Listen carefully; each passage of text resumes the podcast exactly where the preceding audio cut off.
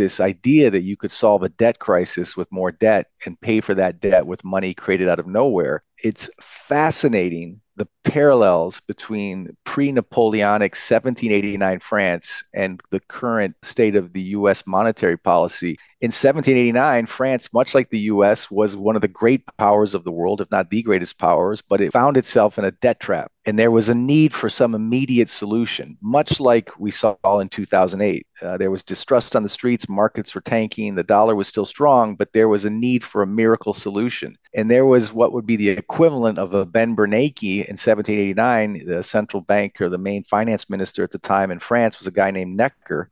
And his solution was, why don't we print some money? Basically, they were called assignats in France, but it was basically a version of QE1. And Necker, like Bernanke, said, we can only do this once. This is dangerous. We don't want to get carried away. You know, we can give a little stimulus, print some money, pay down some debts, support the markets, keep people happy. It'll be a temporary solution, and that'll be that. And then they went to what was the equivalent of QE2, and then QE3, and QE4 just like we saw post Bernanke with Yellen and Powell. Remember, Bernanke promised in 2009 that QE1 would be temporary, and we've gone to QE1, QE2, QE3, QE4, Operation Twist, and then unlimited QE after March 2020. So this temporary solution becomes very addictive. And long story short, it destroyed France. It destroyed its currency. It led to social unrest. It led to the debasement of the currency. It led to a political cataclysm. And it led to an open door to opportunists and demagogues and centralized control like Napoleon.